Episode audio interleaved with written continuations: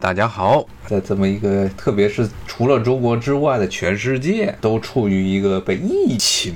所笼罩的这么一种绝望与不安之中，那这个时候今天讲一点愉快的话题，讲吃的，咱们就结合一些有趣的新闻来讲讲吃的。咱们首先比如说呢，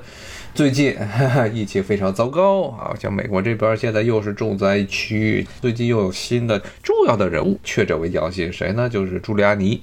建国的私人律师。他以前有一个很重要的职务，如果呢大家对当年九一一有印象的话，都知道当时九一一的时候啊，纽约的市长就是朱利安尼，他是一个意大利裔。从他的名字就可以看出来，朱利安尼其实就是朱利安 Julian 的一个意大利语的拼法，英语的拼法，他的姓儿叫做 G I U L I A N I， 这个 G I U 就是意大利语里对 J， 就是英语中 J 这个字母的一个拼法。比如说包括以前还有什么乔瓦尼 Giovanni，Giovanni 是这个约翰 John 的他的一个意大利语的拼法，这意大利人叫乔瓦尼的人就太多了啊！咱们不说朱利安尼，咱们说说纽约。纽约呢，就像朱利安尼这样的人，他是个意大利裔。纽约是一个各种各样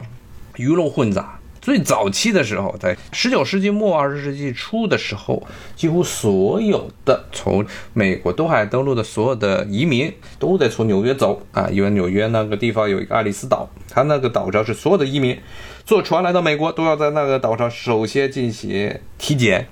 然后进行智商测试。前面的节目跟大家讲过，讲 S A T 的时候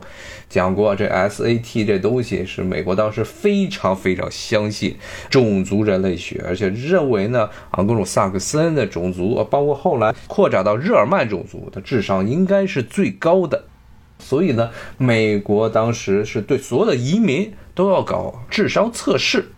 所有的这些手续办完之后，移民从岛上出来就进到了纽约，所以纽约是当时美国啊种族多样性可以说啊，主要是欧洲的种族多一些，还有地中海地区的一些种族，这种族多样性最为复杂多元的这么一个城市。那么这个结果就是各地的移民啊给纽约带来了各种各样著名的一些食物，街头的食物，其中的有些食物现在也成了美国基本上家喻户晓的这种小吃。当然最著名的最著名的当然还是意大利的披萨饼，这是意大利人在十九世纪后半叶，特别是意大利统一之后，大批的南意大利，特别是西西里岛和那不勒斯这些地区来的意大利人，他们定居在了美国，特别是美国的东海，美国的东北部地区纽约，把他们的食物啊，披萨饼啊，包括意大利面啊带到了美国。当然了，这个由于披萨饼实在是太普遍了，今天就不说披萨饼了，咱们要说的呢是意大利的一个近邻，那就是希腊。希腊这个国家呢，可以说啊，在历史上啊有非常悠久的文明，但是在近代以前，它灭国了。因为希腊其实后来罗马帝国是希腊文明的直接的继承者，罗马后来包括罗马人自己都不说拉丁语了，都改说希腊语了。但是呢，罗马帝国最后呢被土耳其人灭掉了。所以后来希腊很长一段时间内是土耳其人的一部分，奥斯曼土耳其帝国的一个部分。这种情况到了十九世纪初的时候出现了改变。当时呢，希腊的伯罗奔尼撒半岛啊，也就是著名的斯巴达，原来有一部严重侮辱波斯帝国的电影，它其实是根据一个漫画改编的《三百》，那个里面讲的斯巴达号称是古希腊时代啊最英勇善战的一个城邦。那个地方为什么他们那些人善战呀？就是因为那个地区啊山地非常多，而且呢与外界沟通比较少。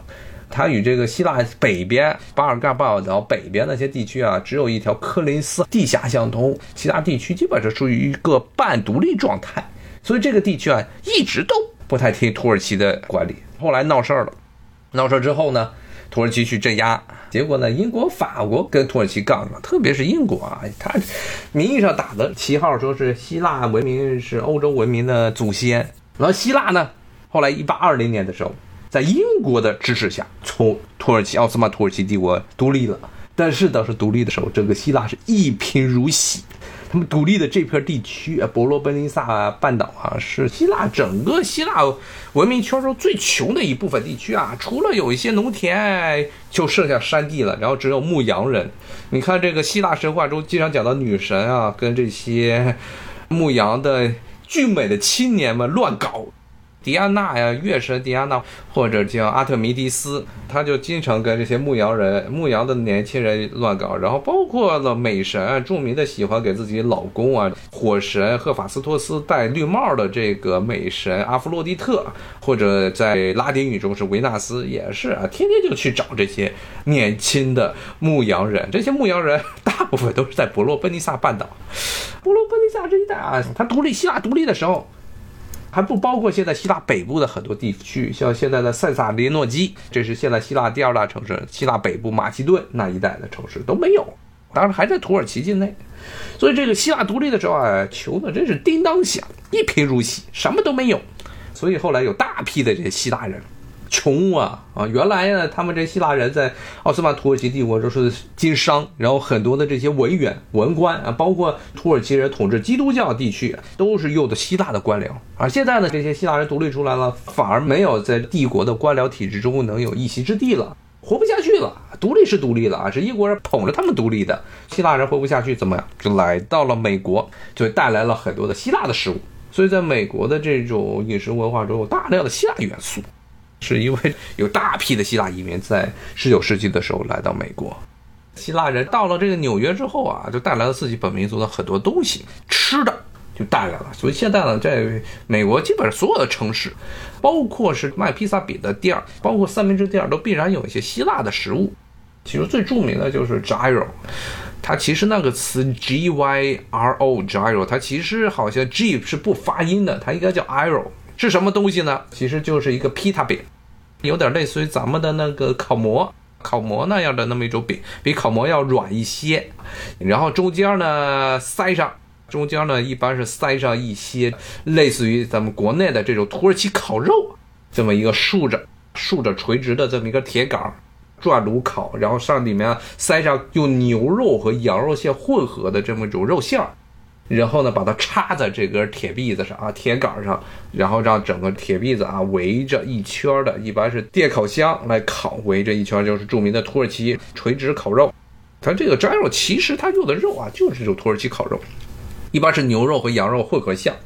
然后上火上去烤啊。那当然了，因为希腊人以前是受奥斯曼土耳其帝国它的控制，所以它的很多的饮食习惯跟土耳其人非常像，呵呵，肉夹馍有点类似于肉夹馍，但是它的肉啊不是咱们的这种白腊肉，就是肉夹馍中的这种卤出来的肉啊，他们一般都是烤的，烤出来的肉馅，羊肉和牛肉的混合，然后呢可能再加些洋葱，加些洋葱，再加些生菜。还有加他们东地中海地区普遍吃的一种奶酪叫 feta cheese， feta f e t a feta cheese， 这个是在东地中海地区非常普遍的，特别是希腊人非常非常喜欢吃的一种奶酪。它是一种一般来说是绵羊奶啊，绵羊奶做的奶酪，然后呢里面是加了很多的盐，然后呢用橄榄油去腌腌制出来的这么一种奶酪，希腊人非常喜欢吃。其实gyro州的肉其实就是土耳其烤肉的肉，跟土耳其烤肉的肉是完全一样。这个是希腊人的食物 ，gyro 或者叫 gyro。那么后来就变成美国这边啊最常见的这么一种街头的快餐，所有的三明治店都有啊。你去哪儿，意大利店、汉堡包店有的时候都卖 gyro， 各种各样的这些快餐铺啊全都是。所以这个是一个非常常见的食物。除了 gyro 之外，还有一个也是希腊人跟美国这街头食物的贡献，就是 Souvlaki。Souvlaki 这个词啊，它就是烤串的意思啊，就是烤串，就是串。土耳其烤肉是一个竖直的这么铁杆儿，铁杆儿，然后转炉烤。那这个 Souvlaki 这个东西，其实就是跟咱们的烤羊肉串一样，一般都是炭火烤出来的啊，把这些肉串在这些竹签上或者木签上，然后呢上到这个炭火上烤。后来有一些是上到煎锅上去烤，烤出来的就是 Souvlaki， 一般是以鸡肉和猪肉为主。这个是表明了希腊人和土耳其人的不同点。希腊人他们吃猪，他们吃猪吃的还挺多的。呃，我看这听友说一些肉压实了啊，变成一个旋转的大肉柱啊，就是那东西，它其实就是一般都是羊肉馅儿和牛肉馅儿，它可能按一的比例搭配好之后给它揉匀了，揉成一个大肉球，然后一点一点的插的这个铁杆上啊，就变成慢慢的就变成了一个巨大的旋转大肉柱。然后呢，这烤好了之后，就拿刀切下来一片一片的烤好的牛肉和羊肉的混合馅，然后塞到塞到这种中间是空的啊这么一种饼中，然后给大家吃。似乎应该是最早的这种土耳其烤肉在中国出现是九十年代末、二十一世纪初、零零年代初。当时很多人在日本、香港这些地区看见有卖土耳其烤肉的东西，所以把这种快餐的形式引进到了内地。然后呢，所以呢，后来中国这边就开始慢慢出现了很多搞土耳其烤肉的店。它最早啊，这种土耳其烤肉风靡世界啊，最早是在德国。现在的这种土耳其烤肉的一套的这些炊具模具，包括做的模式是德国的这些土耳其移民他们带过去的这么一种饮食习惯，后来在德国发扬光大，又从德国到了世界的其他的地区，包括甚至是当时亚洲地方，就是日本包括香港这些地方他们带过来了，带来之后呢又从这些地方以及到了内地，现在基本上应该是全中国也是到处都是这土耳其烤肉。现在的这种快餐性质的土耳其烤肉是德国的土耳其移民，德国的土耳其移民的数量非常庞大，因为德国在二战之后啊，南丁欠缺，很多的这个低端的体力活都让土耳其人去干，大批的土耳其移民来到了德国。现在包括在德国土耳其裔的这些人的影响力还是非常大的。接着说到希腊，说到希腊的这个烤串叫 Souvlaki， 一般是鸡肉，然后是猪肉，然后这就表现出了希腊人和土耳其人的一个不同点啊。他其实这种烤串啊，土耳其人其实也吃烤串啊，他不光吃这种土耳其烤肉，这竖直的、垂直的这种烤肉啊，他也吃这种一般把这些竹签子啊或者木签子平铺在炭火上烤的这种烤肉。但是呢，希腊人他吃猪，土耳其人不吃猪，因为土耳其人是穆斯林。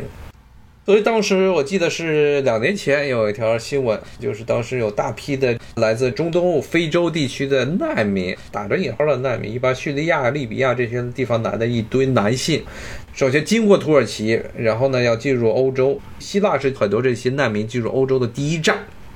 所以希腊特别的头疼，把他们安置在很多的这些希腊周边的一些移民的其实是集中营性质的地方。但希腊它本身是非常反对这些人的存在，那希腊本地人就是在这些移民的收容所啊、收容营外面烤猪肉，烤这个苏弗拉基，猪肉的苏弗拉基，然后把这个肉味给传到这些移民所在的收容所中啊，这故意的，又是故意的，哎，就让他们闻这大肉的味道，哎，有一些这个挑衅的意味了，非常强烈挑衅的意味，因为希腊本地啊人口的承载量是非常有限的，那希腊人一直希望这移民赶紧走，要不就是回到老家，要不呢就让欧洲其他的国家接受，但是欧洲其他国家他不愿意接受，都知道这些移民会带来严重的这些难民，不是移民难民。难民会带来严重的这些文化问题、治安问题、各种冲突，所以呢，全部都砸在希腊人手中。很多希腊人不高兴了，就在这些难民营外面去烤猪，烤猪肉的苏弗拉基吃。呃，我看这听友说是德国人制作啊，对，就是其实应该是德国的土耳其裔的德国人，他们制作的现代意义上的广泛使用的这种烤肉设备，垂直烤肉设备。穆斯林现在其实真的是在这欧洲地区是一个很大的一个问题。英国和法国呢是最早他们有殖民地，前英国在印度有大批的殖民地，这些地区很多的穆斯林，法国也是，法国在北非的那些殖民地，阿尔及利亚、西非啊这些地方有很多的穆斯林，最早是他们殖民地的人来到欧洲，然后后来呢由于中东地区一直不稳定啊，不断的持续的有难民陆陆续续的来到欧洲地区，现在应该是还是法国的穆斯林的人数最多，然后可能是德国，然后是英国，这个是现在欧洲穆斯林人口最多的三个国家，然后可能下面是什么这些林林总总的小国了，因为这几个国家相对来说啊，它的生活水准要比其他的欧洲国家高，所以这些难民他们来到了欧洲都是往这些地区跑。呃，我看这听友说，慢慢的欧洲穆斯林化，这个特别是在法国啊，这种趋势非常的明显啊。基本上成了一个趋势了啊，严重的趋势了。很多地区这个穆斯林的人口都占四分之一了。其实天主教本身呢、啊，人家法国是个天主教国家、啊，天主教本身是倡导多生的。就比如说美国这边，美国不是穆斯林化，美国是天主教化，美国是这个拉美化，现在非常严重。拉美裔其实也是一生生一窝，五六个都觉得少了，穆斯林其实一样。但是呢，这法国呢是个特殊的国家，法国是因为历次大革命，它的这些天主教传统基本上全给断了。特别是这个法国大革命，一七八九年开始的法国大革命，一个主要的革命的对象就是天主教会啊，以至于后来基本上有三十年的时间啊，天主教会基本上在法国瘫痪了。后来波拿巴拿破仑他倒台，倒台之后波旁王朝复辟，当时企图恢复这个天主教在法国的这个统治地位。当时呢，这种反对教会、反对教会对世俗的干预的这种理念已经在法国啊深入人心了，所以后来天主教会一直都没有恢复到以前的那种显赫地位啊。也因为此，所以法国人呢，虽然这个国家名义上还是一个天主教国家，但是呢，它的世俗化程度非常高，非常高。所以这法国人对于天主教的很多的这些教规啊，这些梵蒂冈的那些要求啊，都是置若罔闻啊。这个是法国确实是一个特例，它与这个美国不太一样哈。美国是一个宗教传统是非常浓厚，美国没有经历过真正意义上的革命，法国是经历过这种血雨腥风的，真的是文化上的一种翻天覆地的革命啊。当时包括拿破仑要求所有天主教教会的这些教士必须去政府登记，然后由政府统一管理。呃，听友说拉美裔是西班牙、葡萄牙和当地土著，分为好几种。之前好像跟大家讲过，其实拉美裔它也是这么一个金字塔型的社会阶级，是一个金字塔，看你的这个血统的金字塔。最上层、最上层的那一批人是半岛人，伊比利亚半岛人。就是西班牙和葡萄牙所在的这个伊比利亚半岛，这批人很多是当年的这些西班牙帝国或者葡萄牙帝国的一些殖民官僚或者大地主，他们来到了新大陆。来到新大陆之后呢，这批人不跟当地土著混杂的，这些伊比利亚半岛人他们自己内部互相通婚，就形成了一个所谓的蓝血贵族阶级。蓝血为什么蓝血？因为这些白人嘛，他们是纯血的白人，所以呢，这个皮肤稍微比较白，白呢静脉比较容易被辨别出来，因为皮下的这静脉是蓝色的，表面的颜色是蓝色的，所以他们这些纯种的白人，在整个拉美地区纯种的白人就叫做蓝血啊，蓝血贵族。西班牙和葡萄牙都属于伊比利亚半岛，在这巴西就指的是以前的葡萄牙贵族或者葡萄牙的这些官僚，还有葡萄牙大地主。他们自己内部通婚，不与底下的这些平民，还有呢，包括这些土著。除了这个之外呢，就是所谓的克里奥人，一般在美国这边叫克里奥，在西班牙和葡萄牙的地方叫克里罗，是一个意思啊。这指的是什么呢？就指的是从伊比利亚半岛上来的很多一般是比较穷的这些白人啊，他们来到了新大陆，然后新大陆的地区的土著通婚，形成了这么一个独特的这么一些人群啊，克里罗或者克里奥人。拉美地区啊，绝大部分国家占绝对多数的是这么一批人，混血种，白人和当地土著的混血，一般都是下层白人，下层白人，因为他们没有钱，不可能跟这些蓝血人通婚，所以他们一般都找当地土著，一般都是一个白人男性和一个土著女婿结婚，生出来的孩子是这样。在墨西哥、在巴西，包括什么哥伦比亚、什么委内瑞拉，你就看大部分的这些地区的人口都是这样。比如说像查韦斯，像原来的委内瑞拉的总统查韦斯，前几年因为癌症去世的查韦斯，他就是带有比较浓厚的这种混血血统的，非常非常典型的这么一个混血人，克里奥人、克里罗人，有一些白人的面貌，高加索的面貌，但是又有一些当地土著的面貌，他的这个土著的血统还比较多，查韦斯的土著血统比较多。在整个拉美的啊，整个社会其实在最底层的是土著，纯血的土著，纯血的土著啊，在拉美地区啊也比较少了啊，主要是什么秘鲁啊、玻利维亚，包括墨西哥的一些山区、中美洲的一些山区中，这一类的纯血土著还是存在的。现在都是关注美国这边的党派更迭。但是呢，其实呢，建议啊大家可以去关心一下十月份的很多新闻报道。但是一个很重要的一个事情，就是南美发生了一次很重要的这么一次的政治运动，是什么呢？就是在玻利维亚。玻利维亚呢，之前节目也跟大家讲过，这个国家是个内陆国，非常穷，自然资源非常丰富。然后呢，最近呢，他们那地方有很多锂矿，而锂矿是这个锂电池最重要的生产原料。所以前一段时间啊，大概是一年半以前，玻利维亚的土著总统，是一个纯血的土著总统莫拉雷斯，他是一个左派，他是坚持的是要这些国家资源国有化。但是呢，由于现在的这锂电池成了一个热门的这么一种未来的所谓的新能源、新的汽车的发展模式，所以呢，在美国这边有一些自然资源的财阀，他们就贿赂贿赂了玻利维亚的军队，然后呢要把这个莫拉雷斯给推翻。所以后来玻利维亚就出现了一次军事政变，因为莫拉雷斯他本人是反对自然资源私有化的，那这样的话，这些美国这些企业挣不了钱，所以他们就收买军队，让军队把这个莫拉雷斯给推翻了。莫拉雷斯流亡海外啊，现在去了墨西哥吧，因为墨西哥现在也是左派执政，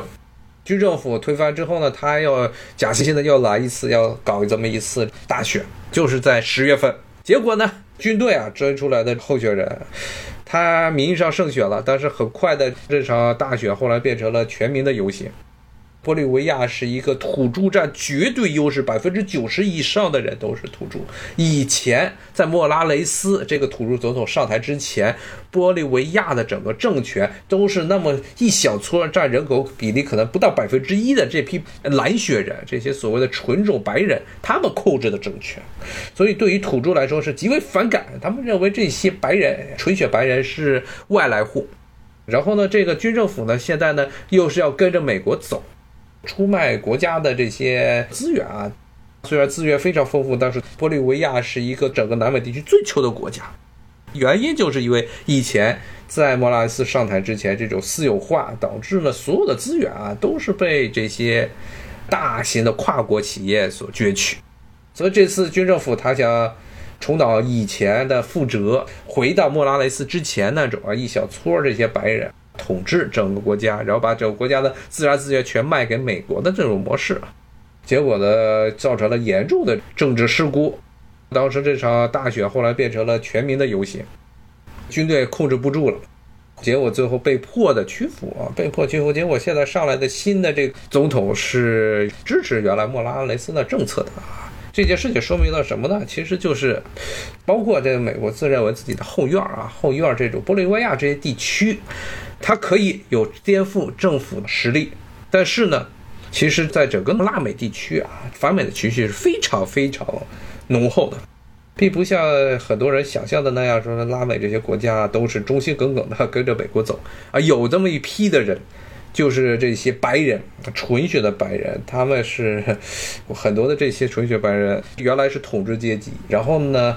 他们愿意把自己的利益和美国放在一块儿，包括这一次的美国这边著名的战场中，佛罗里达都是投了建国的票啊，原因就是这边有很多的这拉美裔是古巴裔和委内瑞拉裔，而且可以给大家打保票，这帮这拉美裔肯定都是纯血白人，都是以前这个在古巴社会主义革命，包括委内瑞拉查韦斯上台，包括后来马杜罗上台之后被撵走了这么一批原来的社会的最上层的精英阶层、白人阶层，他们极为痛恨左派，他们定居在迈阿密这一带。后来佛罗里达投票的时候，他们都投了这建国。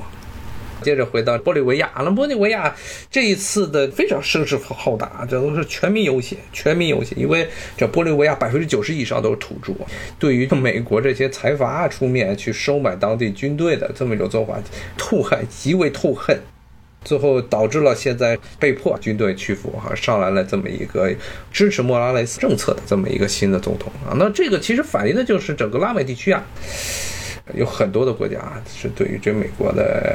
感觉不是很好，包括美国近邻墨西哥，墨西哥人啊，真的是被美国折腾的最惨的一个拉美国家。墨西哥之所以现在毒枭遍地，就是因为美国的一系列的和墨西哥的贸易政策啊，最后导致的结果。所以墨西哥现在好像对美国的这个好感，前几天我看做的民调，对于美国的好感只有 百分之三十， 对于中国的好感是 百分之五十。墨西哥人对于中国的好感度甚至是高于美国，高的还挺多的，包括现在他们的这个总统，现在墨西哥的总统也是一个左派啊，非常非常反感美国，尤其是这个建国上来这几年，把墨西哥真的折腾的特别惨。莫拉雷斯斯顺逃到这个墨西哥也是这个原因，而且这个因为美国对于这些拉美地区都是各国都在折腾啊，你从这墨西哥呀、委内瑞拉呀、哥伦比亚呀、什么智利呀、这玻利维亚呀、什么厄瓜多尔呀、萨尔瓦多呀、危地马拉呀、古巴呀，真的是折腾了一个遍，所以这些地区都非常反感，都有非常强烈的这种反美的情绪。加上呢，美国又是所谓的自由资本主义的这么一个大本营，所以这些拉美地区确实是左派的力量还是非常的可观的。看听我说拉美裔是这两类人，其实三类嘛，三类可以说是纯血白人、混血白人或者混血人，其实不能叫混血白人，混血种，还有这土著，差不多这三类。墨西哥这种国家、委内瑞拉这种国家是混血占了优势，包括巴西。巴西比较复杂，巴西更复杂，因为巴西是种植园经济，巴西的黑人的数目非常庞大。你看巴西踢球的很多都是黑人，黑人和克里奥人这些混血人的混血种，像罗纳尔多、小罗，小罗是黑人的血统比较多一点，这个老罗、肥罗是典型的是黑人和克里奥人的一个混血。巴西是比较特殊，因为巴西是种植园经济，所以它当地不光是有土著、有白人、有土著和白人的混血种，还有呢黑人，有纯血的黑人，还有黑人和白人、黑人和土著、黑人和克里奥这种白人和土著的混血种的混血种。巴西是个非常复杂的例子，它跟别的这些拉美国家不一样，土著不一定啊，每一个地区都不一样。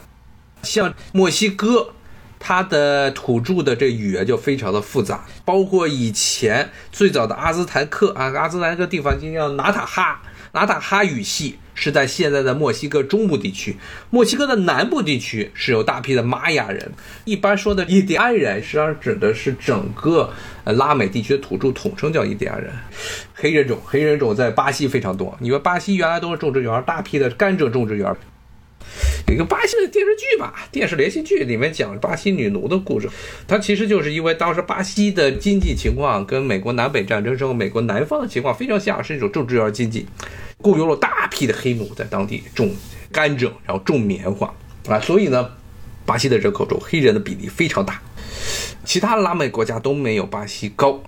这个整个拉美地区白人的比例最高的是阿根廷和乌拉圭，阿根廷在 百分之九十 以上，乌拉圭在 百分之九十五 以上。这些地区因为本身的本地的土著的人数比较少，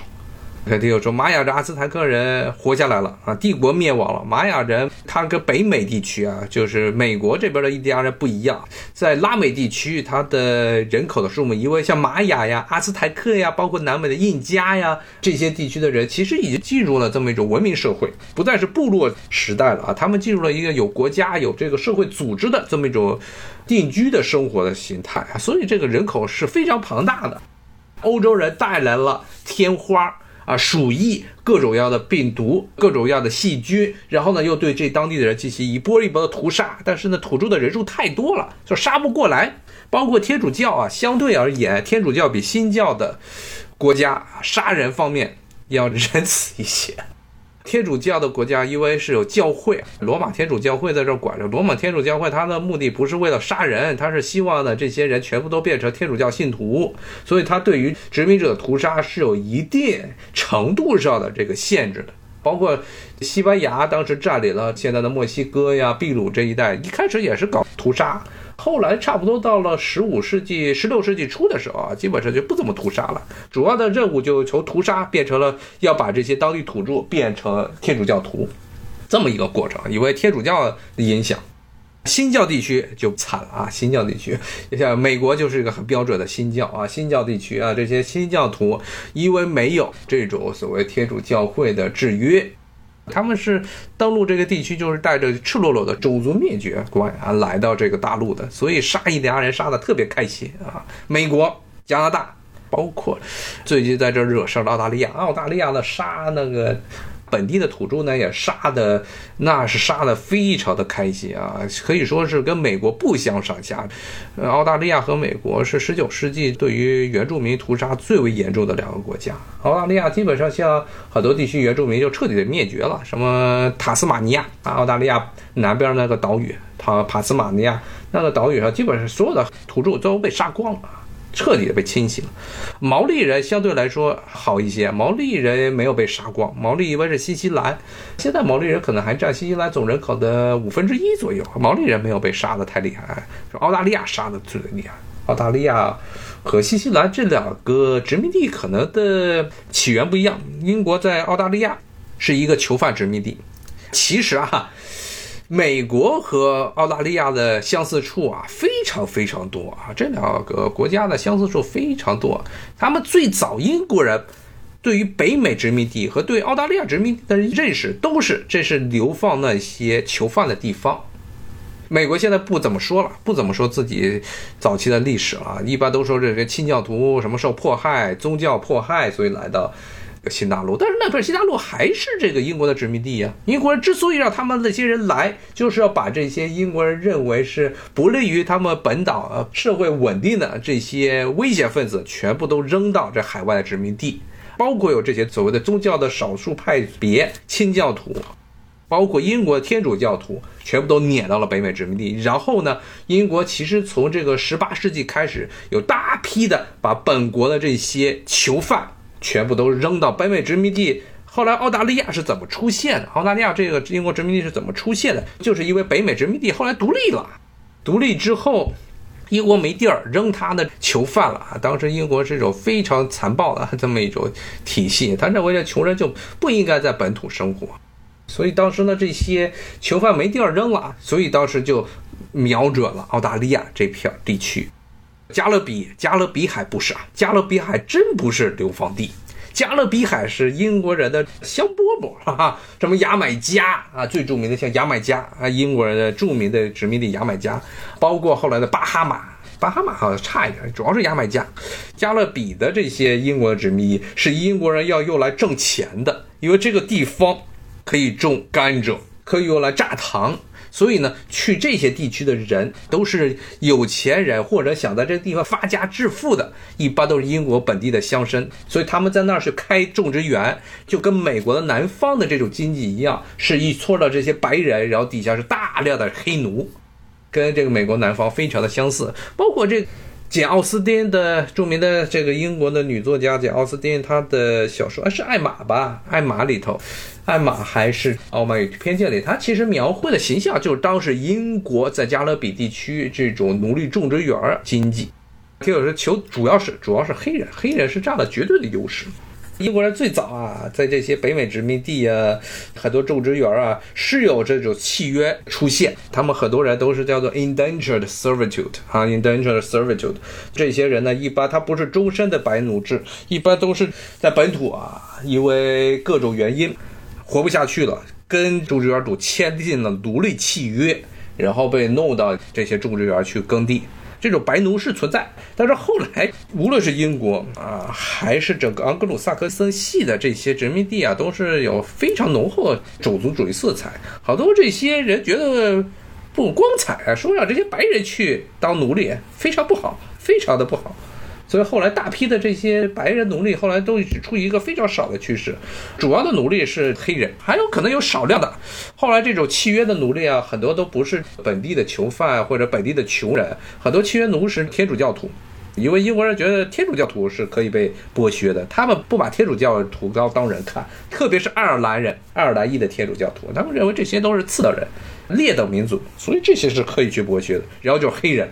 所以呢，这也是为什么后来美国的，包括英国的这些加勒比区种植园啊，都是大批的黑人，黑人是成了绝对的优势，因为他说这些人死无所谓的事情，商品。你要是让白人去，他觉得有点不好意思，而且都是基督教徒，都是同种盎格鲁撒克森系的这些人，他觉得不太好意思。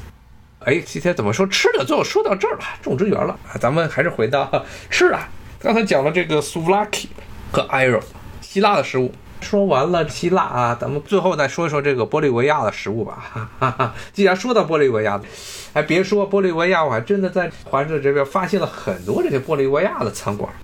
但是我看这些餐馆应该都不是有钱的玻利维亚的那些蓝血人来这儿开的餐馆，另外我看这长相很明显的，要不就是土著，要不就是有一定的混血成分的这些下层的玻利维亚人开一些小餐馆。玻利维亚的菜很有趣，非常有趣，在这边经常能看见玻利维亚餐馆。但是呢，这个东西跟大家比喻啊，玻利维亚这个地方啊，真的是在美国还是有挺多玻利维亚餐馆啊。玻利维亚餐馆一个很显著特点是什么呢？